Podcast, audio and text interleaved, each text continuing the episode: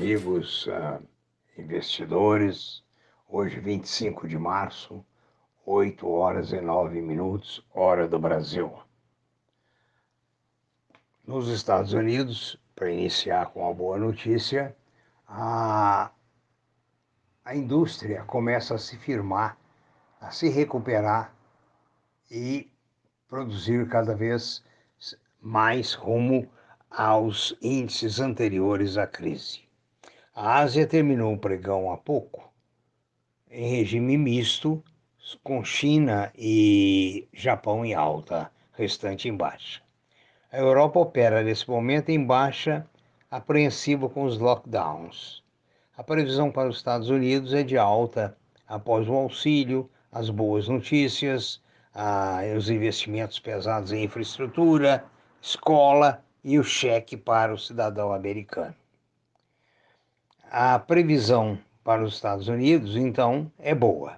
A previsão para o Brasil é de baixa, não há motivo nenhum para euforia no mercado brasileiro. Agora, é preciso lembrar uma coisa importante: é momento para comprar diversos papéis que estão em baixa histórica, como Petrobras, VEG, Vale, é, Cosan, São Martinho e outros papéis que realmente caíram muito e que logicamente vão recuperar, desde que você tenha nervos para aguentar por algum período e capital, lógico.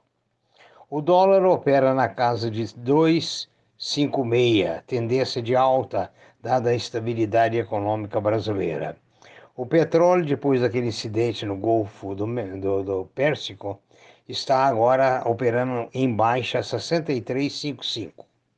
O ouro continua baixo a 1,732. Os metais duros estão operando em baixa. As commodities operam no momento em baixa.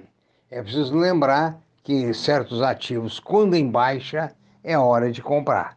Quando em alta, é hora de vender sem deixar crescer os olhos.